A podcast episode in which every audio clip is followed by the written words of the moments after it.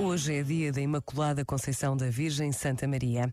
A Igreja Católica celebra este dia desde o século XV. Para os portugueses, há uma data inesquecível ligada a esta celebração.